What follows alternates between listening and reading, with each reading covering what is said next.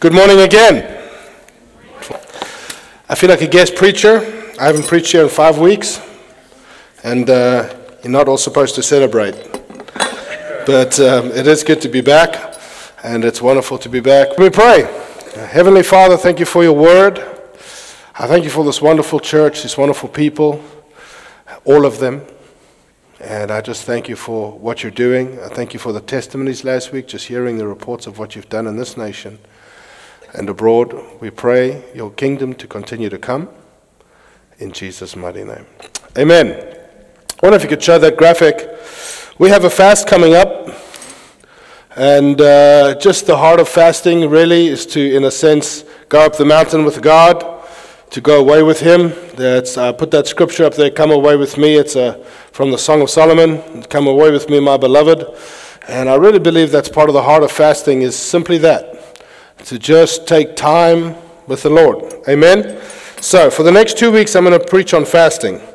Uh, the last time I did this was about two years ago, and we had a, a lady with us from another country, uh, from a middle, uh, from an eastern country. I think it might have been uh, Hong Kong or somewhere. I can't remember. And she came up and she was so thankful. She said she's been going around churches uh, all over in America. She was traveling around America, and she says for I think three years she's never heard preaching on fasting.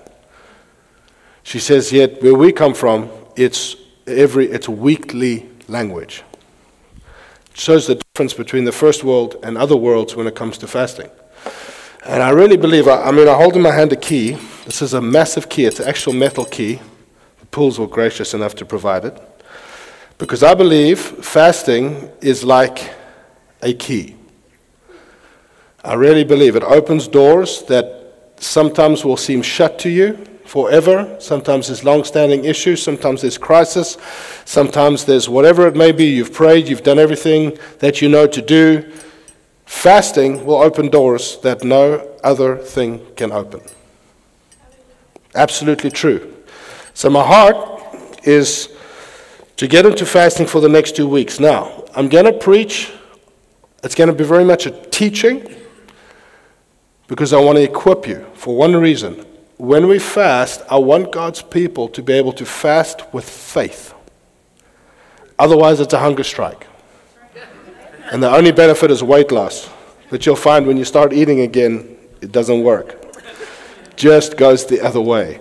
So, I just want to approach this in a way. I'm going to preach and teach as if no one, excuse me, has ever heard about fasting before.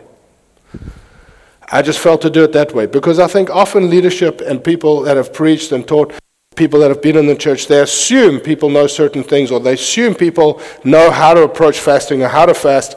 But the reality is, often there's a great misunderstanding when it comes to fasting. Most people think fasting is just not eating. It is so much more than that, friends. It is so much more, so, so, so much more. Uh, Benny Hinn, whether you like Benny Hinn or not, that's irrelevant. He grew up in the Middle East.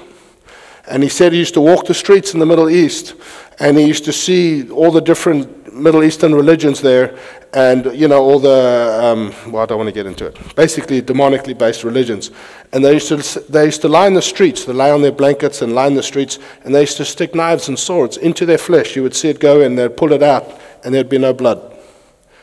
Obviously demonic. And as a little boy, he would ask them, How do you do that? And they said, Through fasting. We, grew up in Africa, and you see witch doctors, and you see warlocks, and just the incredible occult. They understand the power of fasting. Some of them have to, there's something called a water wizard, not that I, but they have to stay underwater for two days and not die to qualify to become this village water wizard guy. And they do it, all demonically based. If that's the power of the counterfeit, how much more Christ? How much more, friends?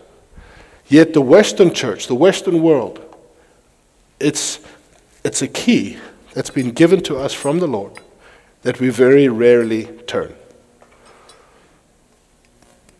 Very rarely. And I'm hoping, not just about the next few weeks or whatever the case may be, I'm hoping that God speaks to you today out of the Word, it's going to be very basic, very simple, very practical from the Word, that it inspires you somewhere in your life to become a lifestyle faster. I've never known a man or woman of God. There may be some, I just don't know. And I've studied.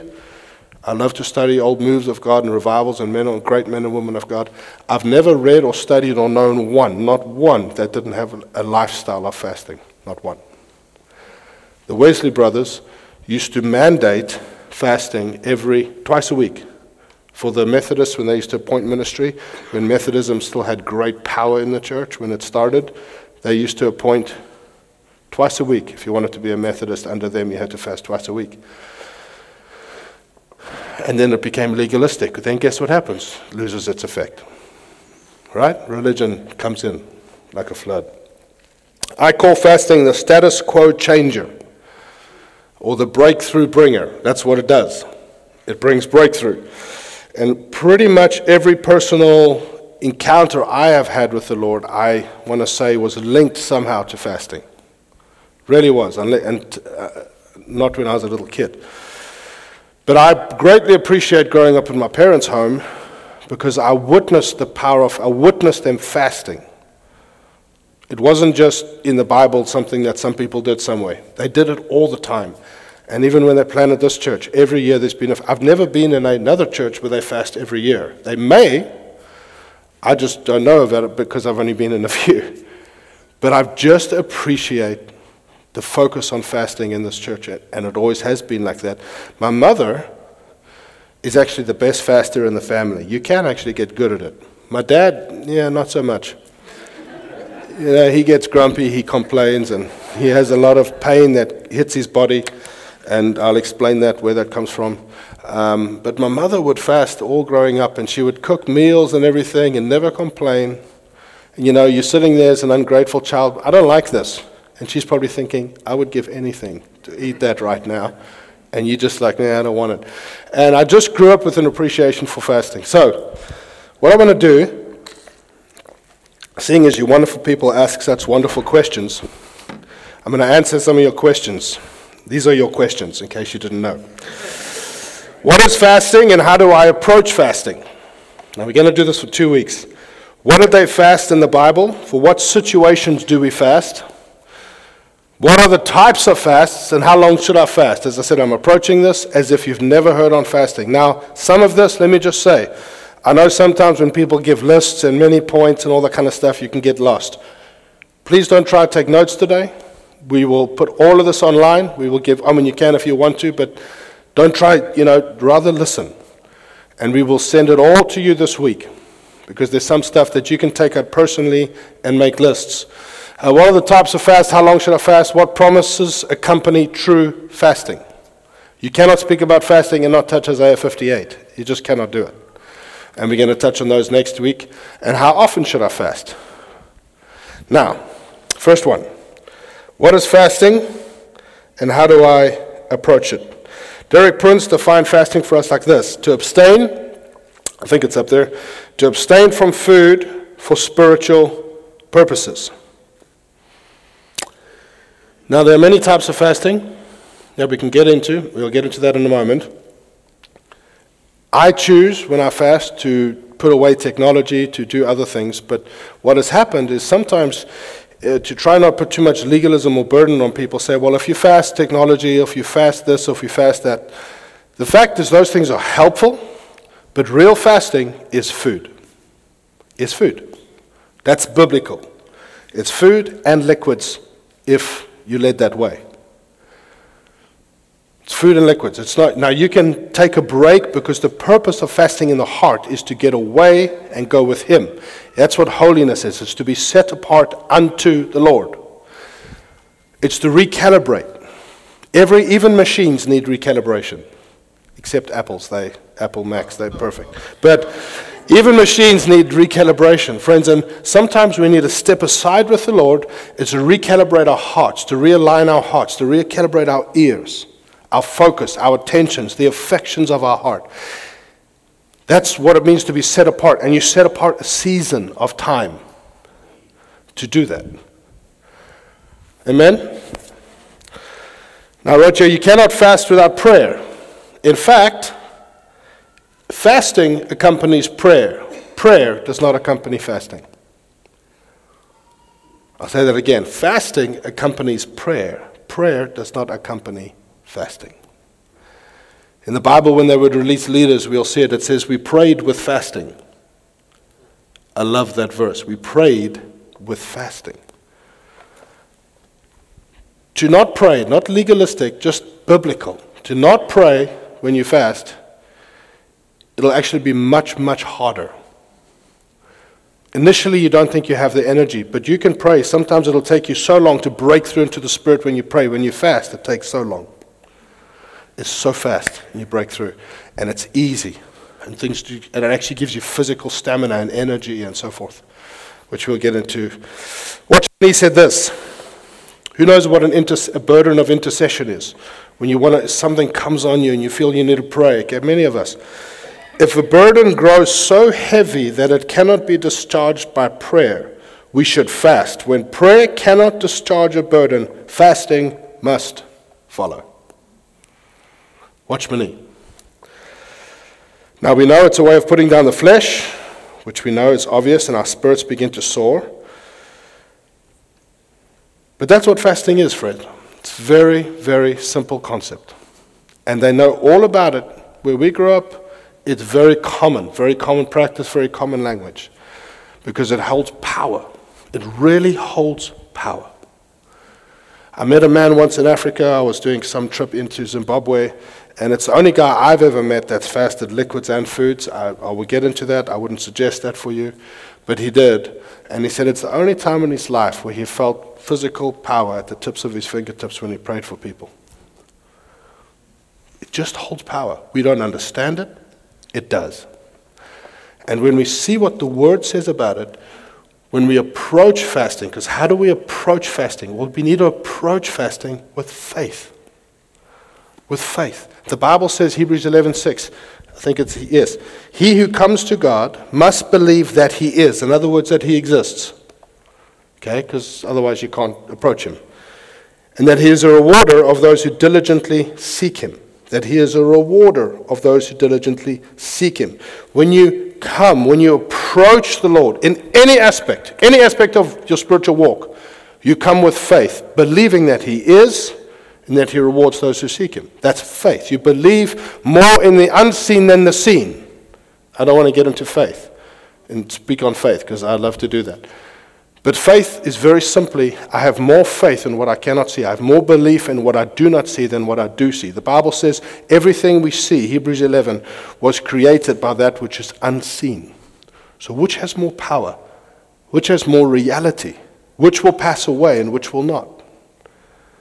And fasting is one of the ways to access that realm and bring it here into what we do see and bring practical change, practical adjustment sorry, it's fasting. And to preach on fasting is not pleasant because a whole bunch of the time you're preaching, and I'm not saying now, but people can sometimes decide before you ever, well, I'm not going to fast this time. I ask you, friends, don't make that decision just yet. Open your heart and allow the Lord to speak to you. So, how do you approach fasting? My dad said this in 2012 we have to go into every, so I'm quoting you, let me, let me do that again. A great man of God once said, when he was young, a very, very, very long time ago. My, I'm just kidding. My dad said in 2012 in the cafeteria, we have to go into every fast having set our minds to it, otherwise, we vacillate when it gets tough. That's a fact. You go in predetermined. You, you know the length, you know what you're going to do, you have a plan. So when you approach fasting, how do you approach fasting? You approach it with faith and with a plan. Very simple. With faith in what you're doing, faith and a plan. When people fast just because, well, we should just fast, I find it doesn't have, it in, it doesn't have an impact. When there's no plan, when Simply, it can be take an hour before you fast. Decide with your spouse or by yourself or whatever how long, what type of fast, what you're going to do, and what you're fasting for. When those things are not predetermined, there's no will. There's just no will. When I was younger and I used to fast a lot, sometimes with the wrong motives, I'm just being honest. Sometimes it was like a competition, you know, because we used to fast all the time. The bunch of young men that were being discipled by a guy called Ashley Bell, we used to fast all the time. And, you know, friends, the funniest thing is I miss that group fasting, what it does. I remember times when I used to phone him and say, oh, I'm on the third day, I've said four days, I just, I just cannot do it. And they would say, You can do it. We just don't do that anymore because we're so afraid of legalism. But I tell you, those phone calls got me through, and always the breakthrough came at the end. Fasting is very, very powerful. We approach it with faith and with a plan. Now, this is what I want to spend some time on today. They ask the question why do we fast?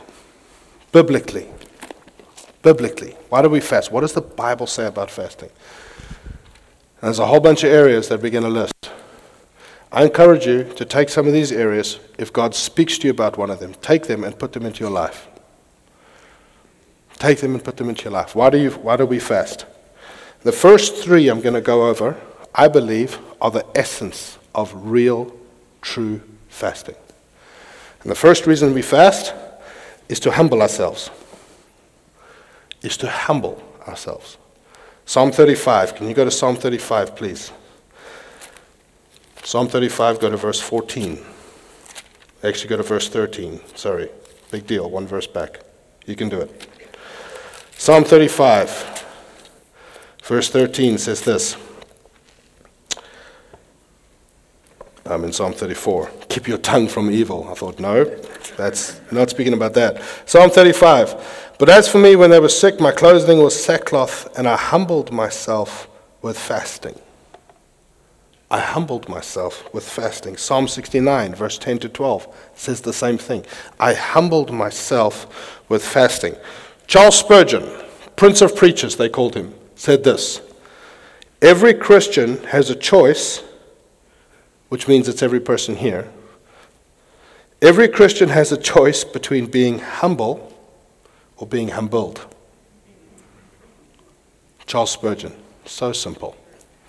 That's a fact. Now, I've realized something that there's a difference between being a humble person and humbling yourself. Even a proud person can do the act of trying to humble themselves. The Bible says for you to humble yourself. I've shared before, many years ago when I first got saved, in my arrogance and in my youngness, I gave myself one year to get rid of sin. It didn't work. And I, uh, I asked the Lord to humble me. And I meant it. And I asked him every day for six weeks. And my life fell apart. And then I read the Bible, should have done that first, and it said, Humble yourself. I thought, that's, that's a good idea. It's a good idea because the Bible says, everyone who exalts themselves, Luke 14 11, everyone who exalts themselves, can I say this applies to the saved and the unsaved? Everyone who exalts themselves will be humbled, and everyone who humbles himself will be exalted. So you have a choice to humble yourself or to exalt yourself. Let me just say it like this God does both of them better. He does both better than you. If you want to be exalted, humble yourself. Being humble, friends, is not necessarily to not have the desire to exalt yourself. That's part of your flesh. That's normal. People say, oh, I have this terrible desire. That's normal. Just don't do it. That's, just don't do it. Yeah, stop it. just stop it. Why, friends? Because those are the two tasks. It's very simple. Now we all fall, we all make mistakes. That's normal. That's normal. But to humble yourself doesn't necessarily make you a humble person. It's an act. It's something you choose. Now, in the Bible, I don't have time to go over it, throughout the Old Testament, throughout Psalms, Proverbs, and you see in all the Old Testament judges and books, when the Bible says they humbled themselves, almost every time it's talking about fasting. It was an act, it was the greatest way they had to humble themselves before the Lord. They talked about sackcloth. They talked about it was to humble themselves Didn't make them humble people per se, it was an act. And the more you choose that act, you will end up maybe being a humble person. But they are different. Am I making sense? But to humble yourself is a choice, it's an act that you do. And the greatest way, I believe, to do that is to fast. Is to fast. Many people know the scripture. I think it's 2 Chronicles 7:14. Very famous verse. You might not know the reference, but you'll know it when I say it.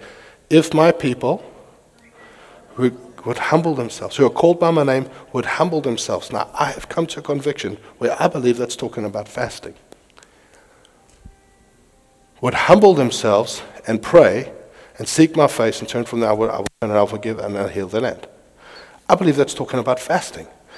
Many of us have quoted, we've taken, taken part in those times where we all come together. Friends, if you use the key that God has given you as a gift, turn it and see the response. It's a gift. It's a gift given to believers. If unbelievers and the occultists can turn that key, how much more you? 1 Peter 5, verse 5 to 7 says this God resists the proud but gives grace to the humble. Therefore, humble yourselves. I love this verse. Humble yourselves under the mighty hand of God. Isn't that a wonderful verse? That he may exalt you. There it is again. In due time. Circle that. In due time. Because this is what we do. Lord, I'm going to humble myself. You're not doing much exalting. I mean, it's been like four hours. Right? Instant world, microwave generation. Let's go, Lord. In due time. Casting all your cares upon him, for he cares for you. Fasting is not groveling. Please understand it. It's not twisting God's arm, it's positioning yourself. It's not groveling.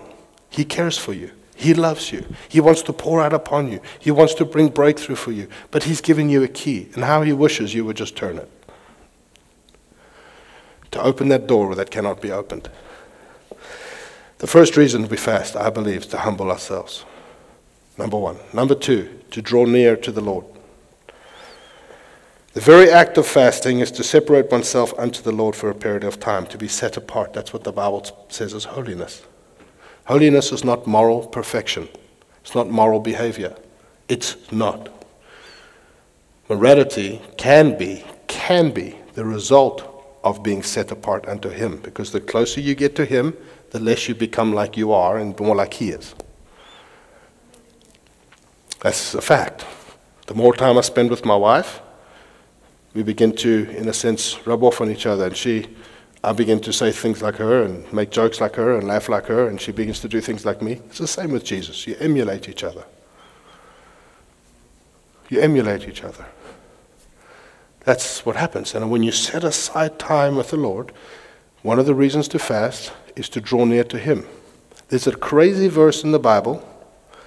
I think it's crazy because it blows our boxes, and it's so simple, and we all know it in children's church. For those who draw near to God, if you draw near to God, He will draw near to you. Think about that for a second, theologically. He loves you all the same. He's with you. He's in you. He surrounds you. He's your banner, your light, your healing, your salvation. But if you willingly draw near to Him, in a different way, He draws near to you. And fasting is a way to simply take a step towards Him. Now, in the moment of fasting, it's not pleasant. And you don't feel like He's drawing near to you. Actually, sometimes you feel like He's gone the other way because we're so instant. A equals B. No, it doesn't always do that. It's not like that. There's a woman who exemplifies this in the Bible, Luke 2:37. He knows about Anna the prophetess. And this woman was a widow of 84 years old. Now, I happen to know that nobody here is 84 because I know who the oldest people are and I know how old they are. So, no one is 84 here. That's what it says. And this woman was a widow of about 84 years old who did not depart from the temple but served God with fastings and prayers night and day. Did she need to?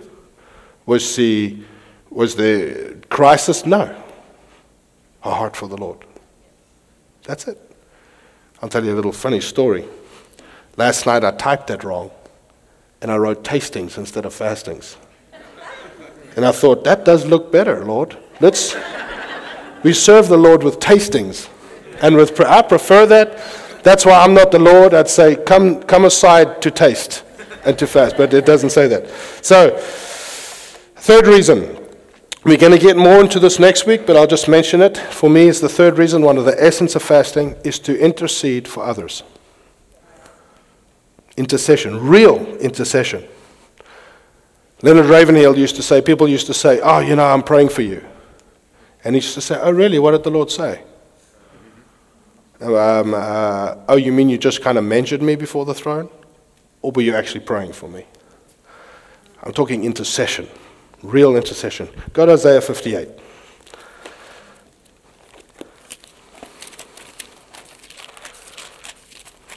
I'll find it eventually. Isaiah 58. Cannot read about fasting without reading about without reading Isaiah 58. Verse 6. Next week we're going to read this whole chapter. Is this not the fast that I have chosen to loose the bonds of wickedness? The NIV says to, to break the chains of injustice. I love that. To undo heavy burdens, to let the oppressed go free, that you break every yoke. Is it not that you share your bread with the hungry and that you bring to your house the poor who are cast out? When you see the naked, that you cover him and you not hide you from your own flesh. Then, and then it has a whole bunch of promises, which we're going to get into next week. Your light shall break forth like the morning. Your healing shall spring forth speedily. Your righteousness shall go before you. The glory of the Lord shall be your rear guard. That's protection.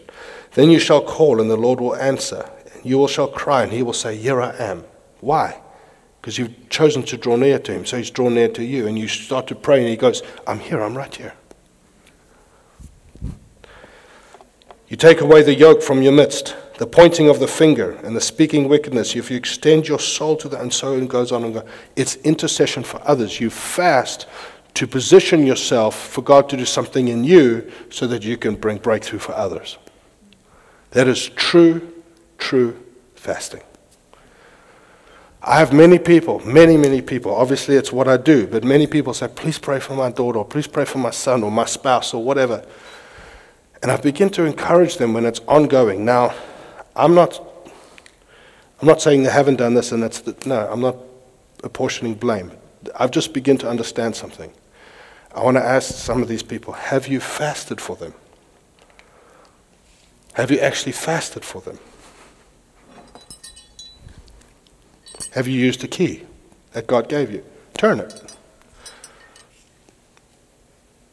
Just turn it. Just see what happens.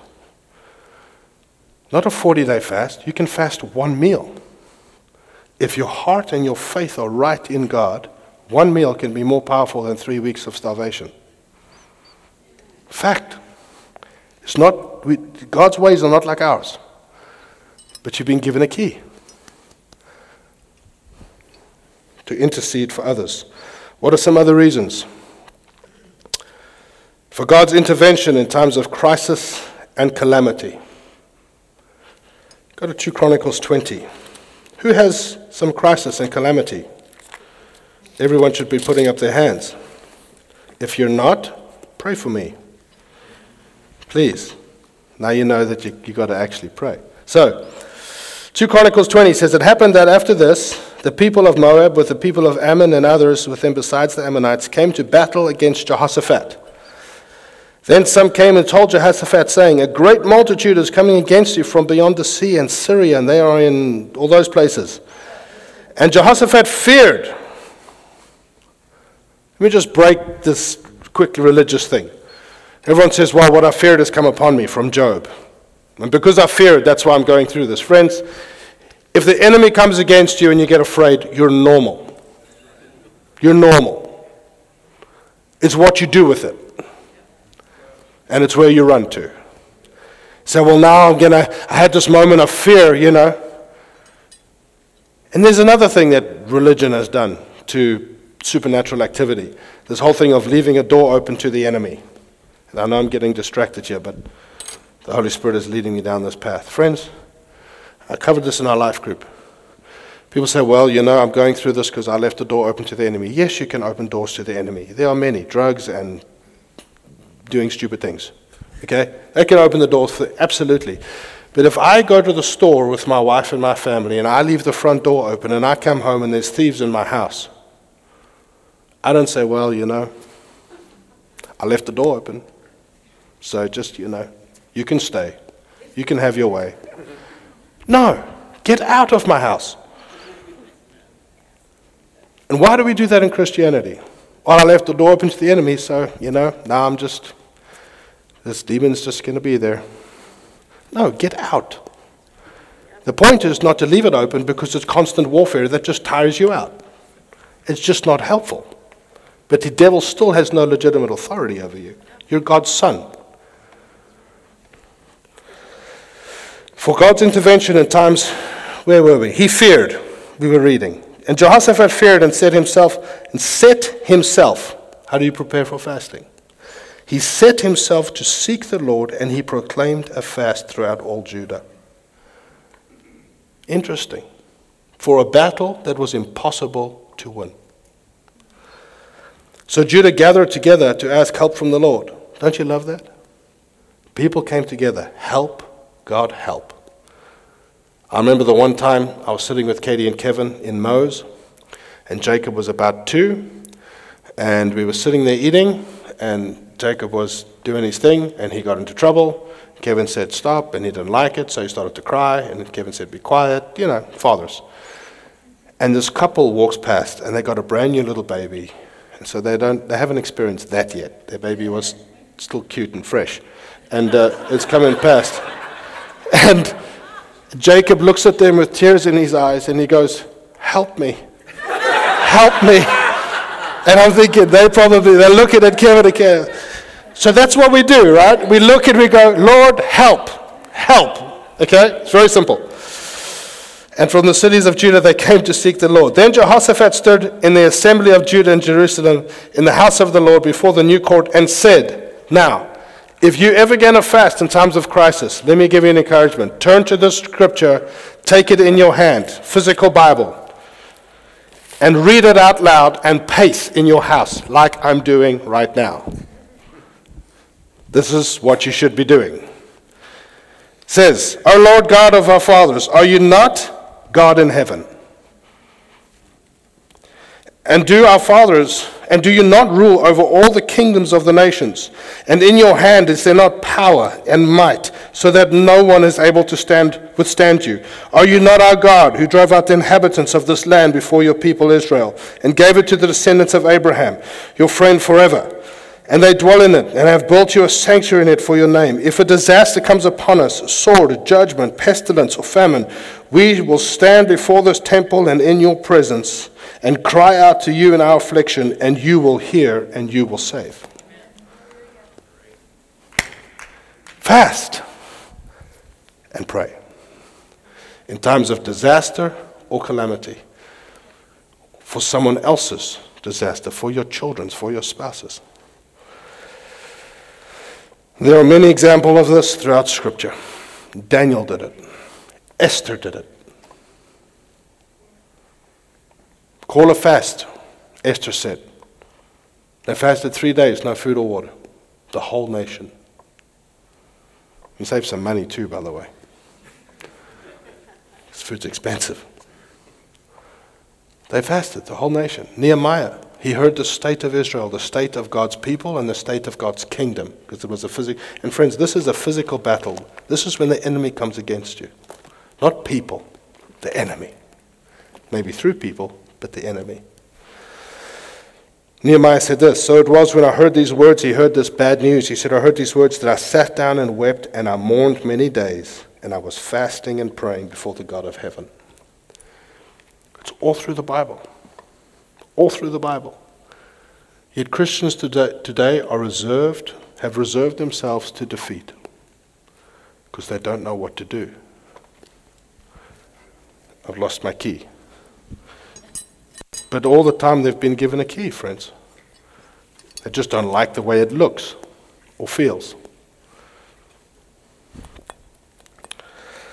You know this happened in this nation? Samuel Adams, 1795, as the governor of Massachusetts, called a national day of prayer and fast. February 28th. John Adams, president, called a national day of prayer and fasting, 1798. You know what he called it? A day of humiliation. In other words, that was an old fashioned way of saying humbling yourselves.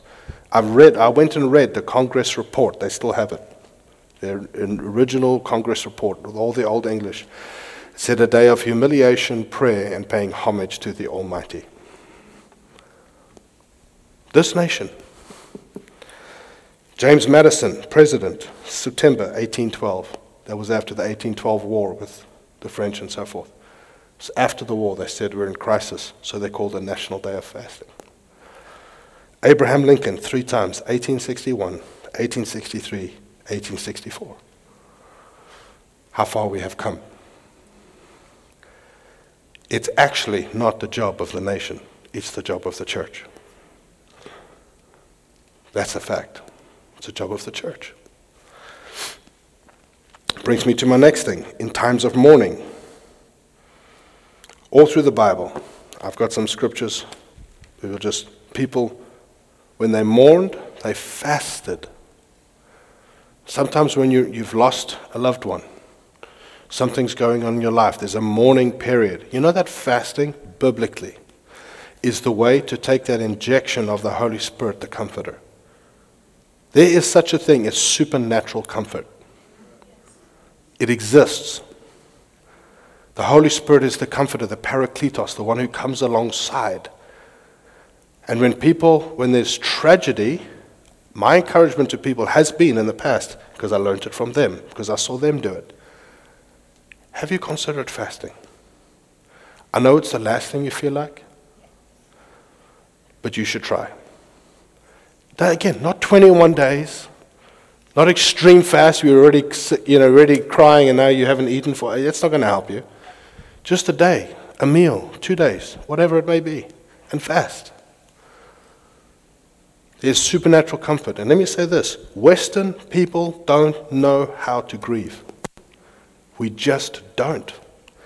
We don't know how to grieve biblically. We don't know how to deal with it. That's why we become all bent and twisted and bitter and depressed, and because things go in and we don't know what to do to get it out. In many third world countries, even non believers, they still, when their people die and they have their funerals, they lament. They physically start to wail. I know that sounds crazy to us. They do it. And then it becomes real. And they don't eat and they lament and they mourn. But you know what? After a few days, they move on and it doesn't destroy them for three years. Lamenting. There's a biblical way to do it. Now, with the loss of a loved one, it might take years. That's normal. But if you accompany it with, with God's way, friends, there are ways that God has given us. The ancients knew it, we've just forgotten. But there's biblical ways to do it. Another way is to return, another reason to fast is return in our hearts to the Lord when we have wandered away. If you have never wandered away from the Lord, you're Jesus. Okay? You have. Everyone does, including me. We wander away from the Lord naturally. Ezra, no, sorry, Joel. Joel 2 says this, verse 12 and 13. Now therefore, says the Lord, turn to me with all your heart with fasting and weeping, with mourning. So your heart and not your garments. Return to the Lord your God.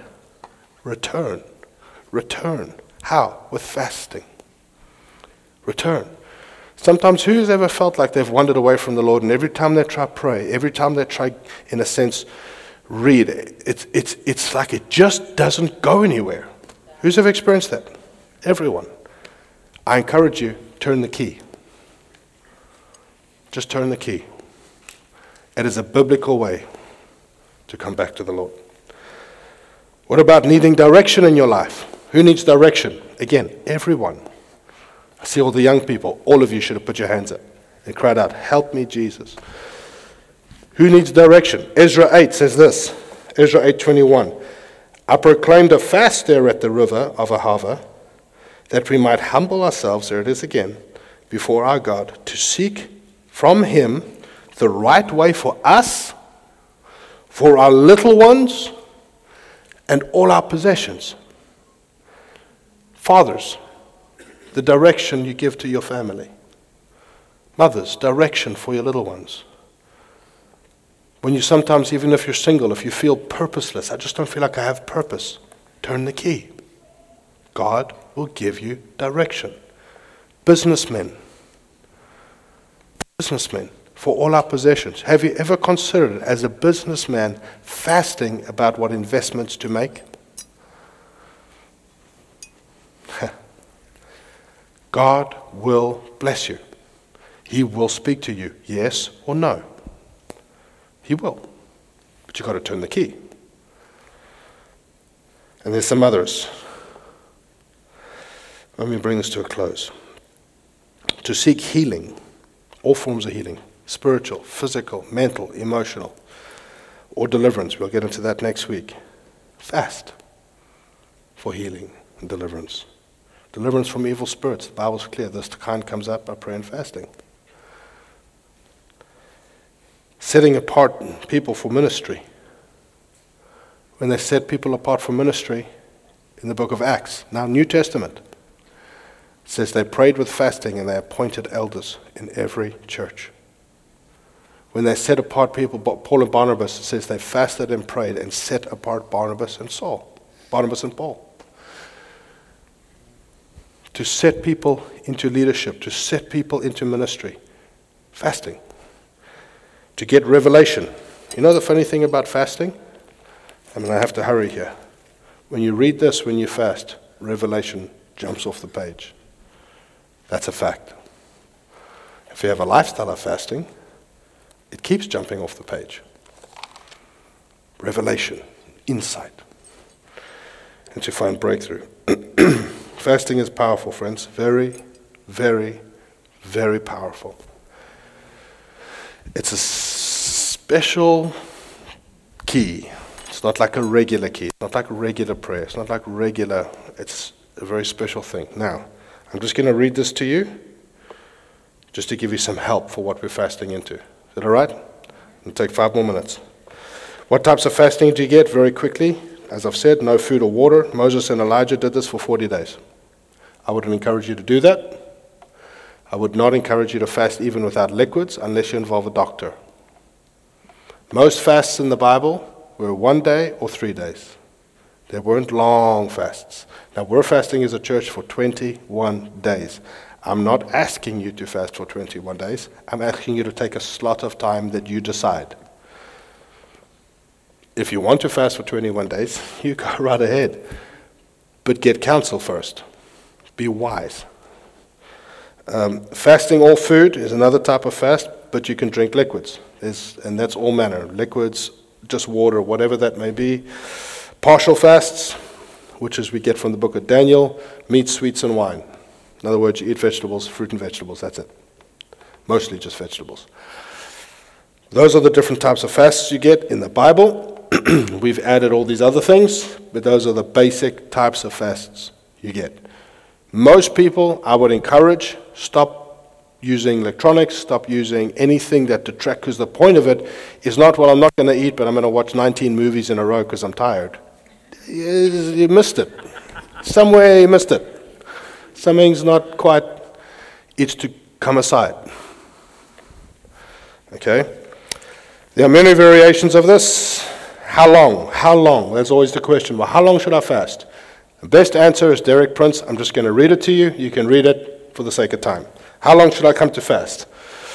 Now we come to the question of choosing a length of time to fast. My advice is don't begin with a very long fast. Don't begin with a week, two weeks, or 40 days. Some people do and they achieve it, but I find it's better to start climbing the ladder from the bottom, rung by rung.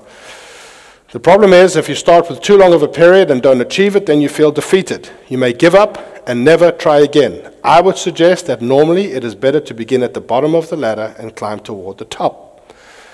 You are not, if you're not familiar with fasting and you don't really feel equal to the big test, begin by omitting the last meal of the day.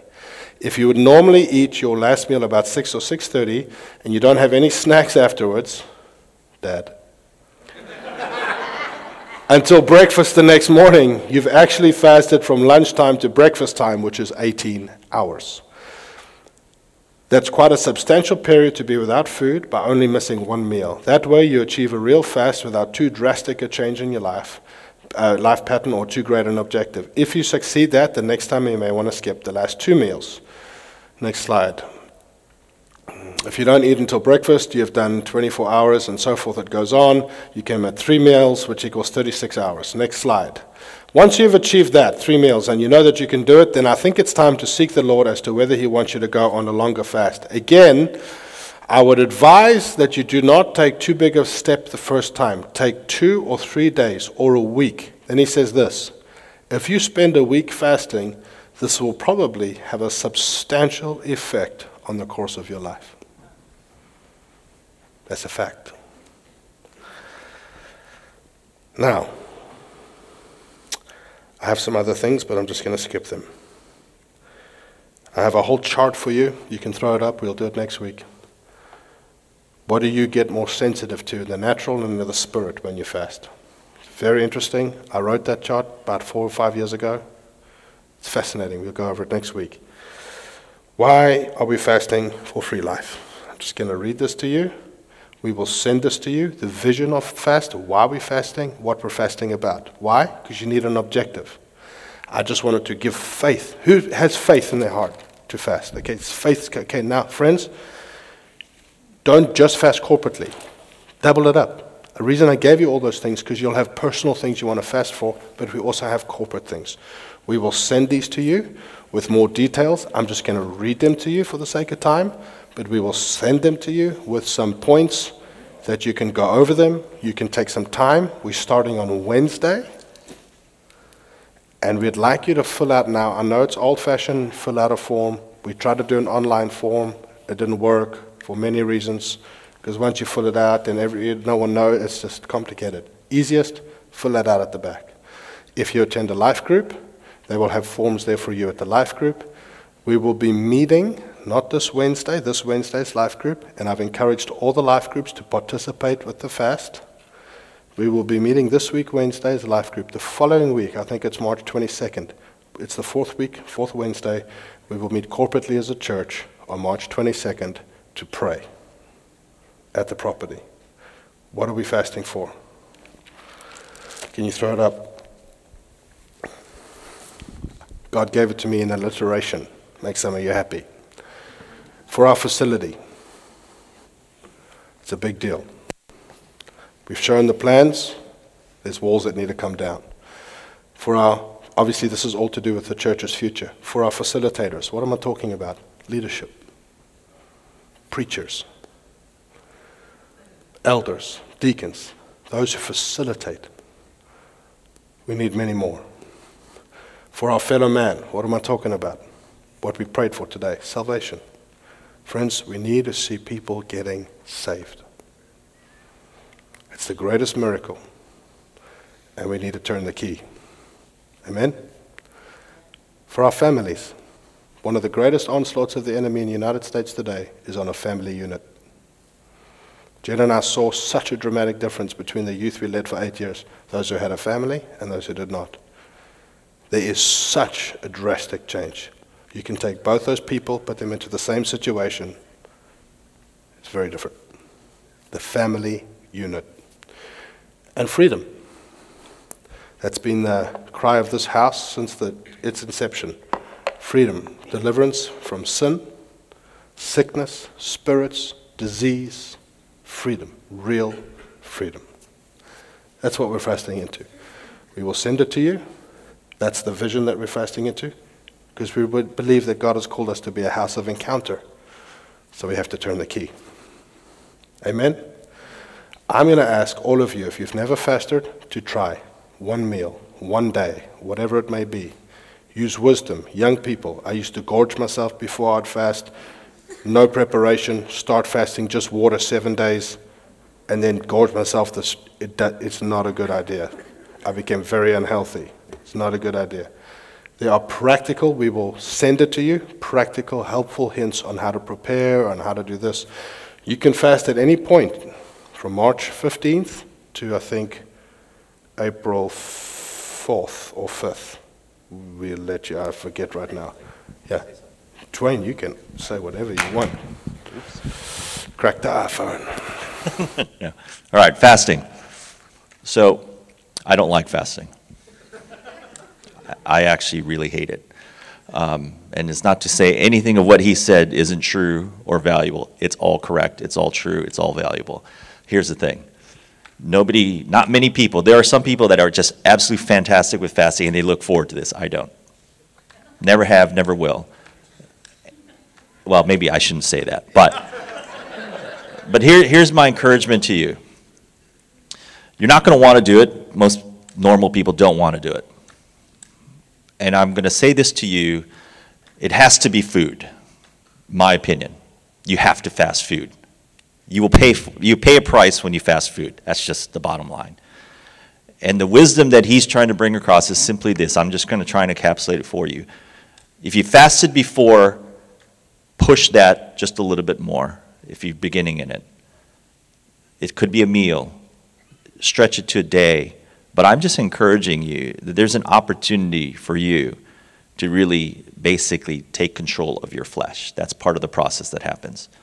And it, you have to use as much wisdom as you know. You know what you're comfortable doing, and I'm just asking you to basically say, and just commit yourself. Pick a day. It could be one meal, two meals, or the entire day. And basically just commit yourself to just doing that. It's not complicated. We all know it, we all heard it. And I'm just encouraging you, and I'm, I'm speaking to you as not one who's a rah rah fast. I love it. I, I hate it. I don't like it. Um, but every single time, starting is the hardest part. But as you get into it, actually something does shift. And most of it is just inside. And that's why I'm encouraging you to do it. Amen. Thank you, Dwayne. All right. If you're on medication, friends, be wise. Don't be foolish. We have household doctors. If you need to speak to them, speak to them. Amen. I'm encouraged. I'm very much looking forward to the fast. Doesn't mean I love it, but I'm looking forward to what's going to happen in the spirit. Can we stand?